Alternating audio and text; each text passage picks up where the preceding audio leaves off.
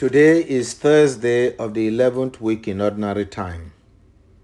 Our readings today are taken from first reading 2 Corinthians chapter 11 verses 1 to 11.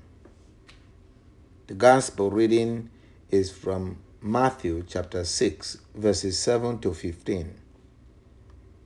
My brothers and sisters,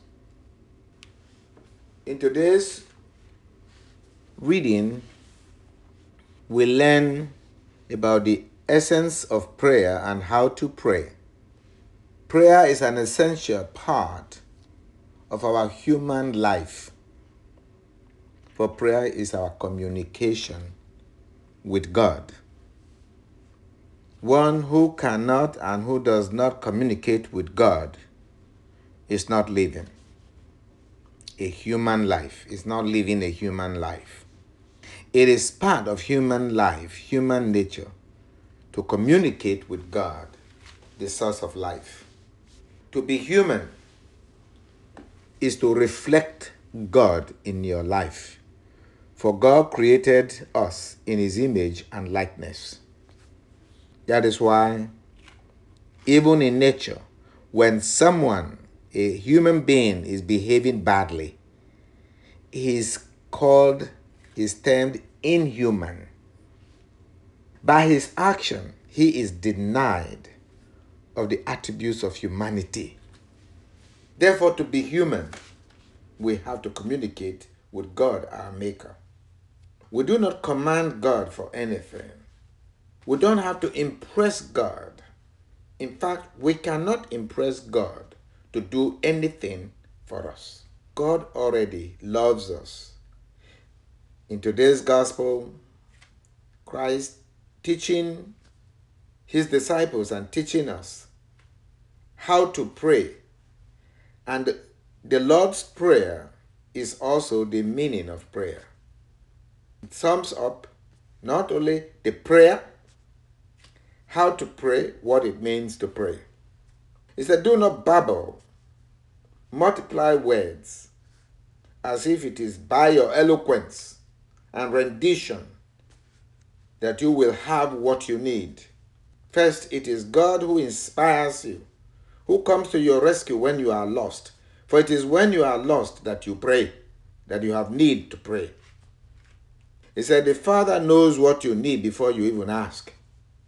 But you have to ask in freedom. Because it is up to us to act on our prayer.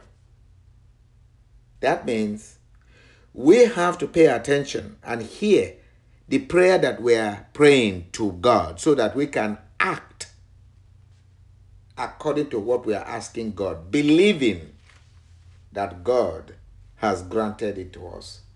For He was the one who inspired it in us so that we can achieve what we are commanded to do, our destiny.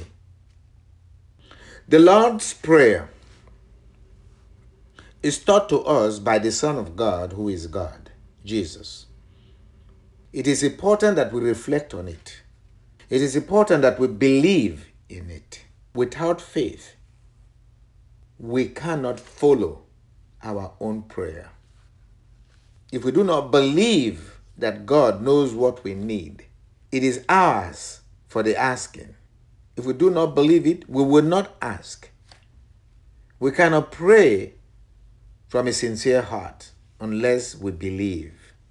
And so we remind ourselves in prayer that we are praying to our Father in heaven who created us. Why do we need prayer? Because we are falling short. And the, so we give we give praise to God. Hallowed be your name. God in his kingdom is not confused. Doesn't need anything. So when we are in need and we need to be fulfilled, we need to appeal to God to do things here on earth as it is in heaven. We need energy to do the will of God, to act. God will not give us energy to hurt ourselves in the scheme of God's love for us.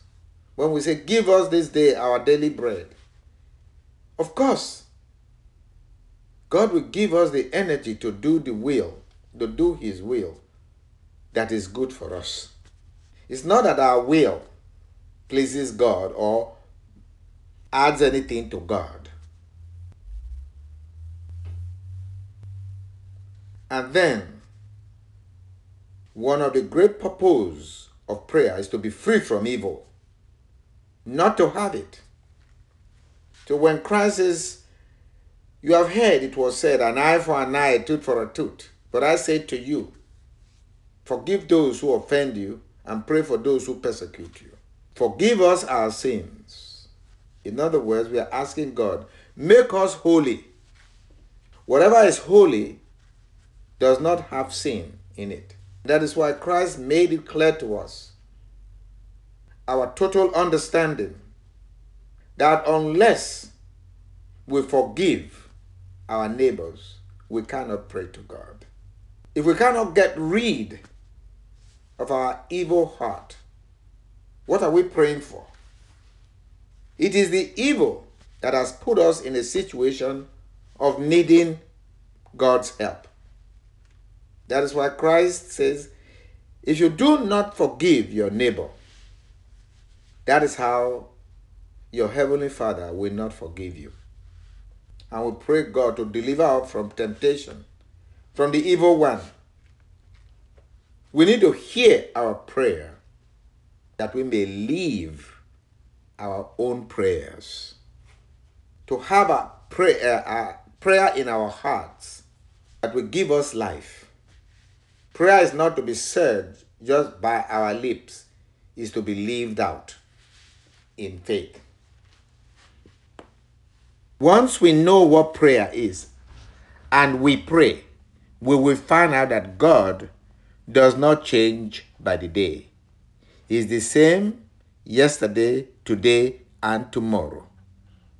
And that is why St. Paul told the Corinthians, I may not be eloquent, but I have knowledge and I have faith.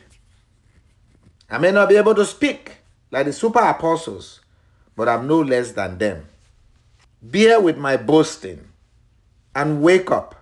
Do not allow yourself to be deceived as Eve was deceived by the serpent. Those who make you spend your money by call it crusade, healing ministry, and all those things that we claim that they have a greater prayer than the Lord's Prayer. If their teaching is to convince you there's some there's a person different from Jesus that I preach to you, then consider yourself. Consider what you believe.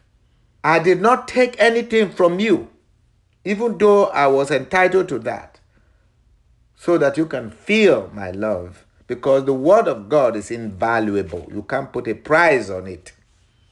Brothers and sisters, let us pray that we may have the grace to know God through Christ and to know that God is one and unchanging. Whatever we go through in this world, God knows. It's up to us to turn to God in prayer and to hear what we are asking God, because what we are asking God is what we need. And God knows that He will grant our needs, our daily bread, to have energy to be His sons and daughters. May the church spread the prayer of Jesus in the world. And may we hear the Lord's Prayer for our benefit. Amen.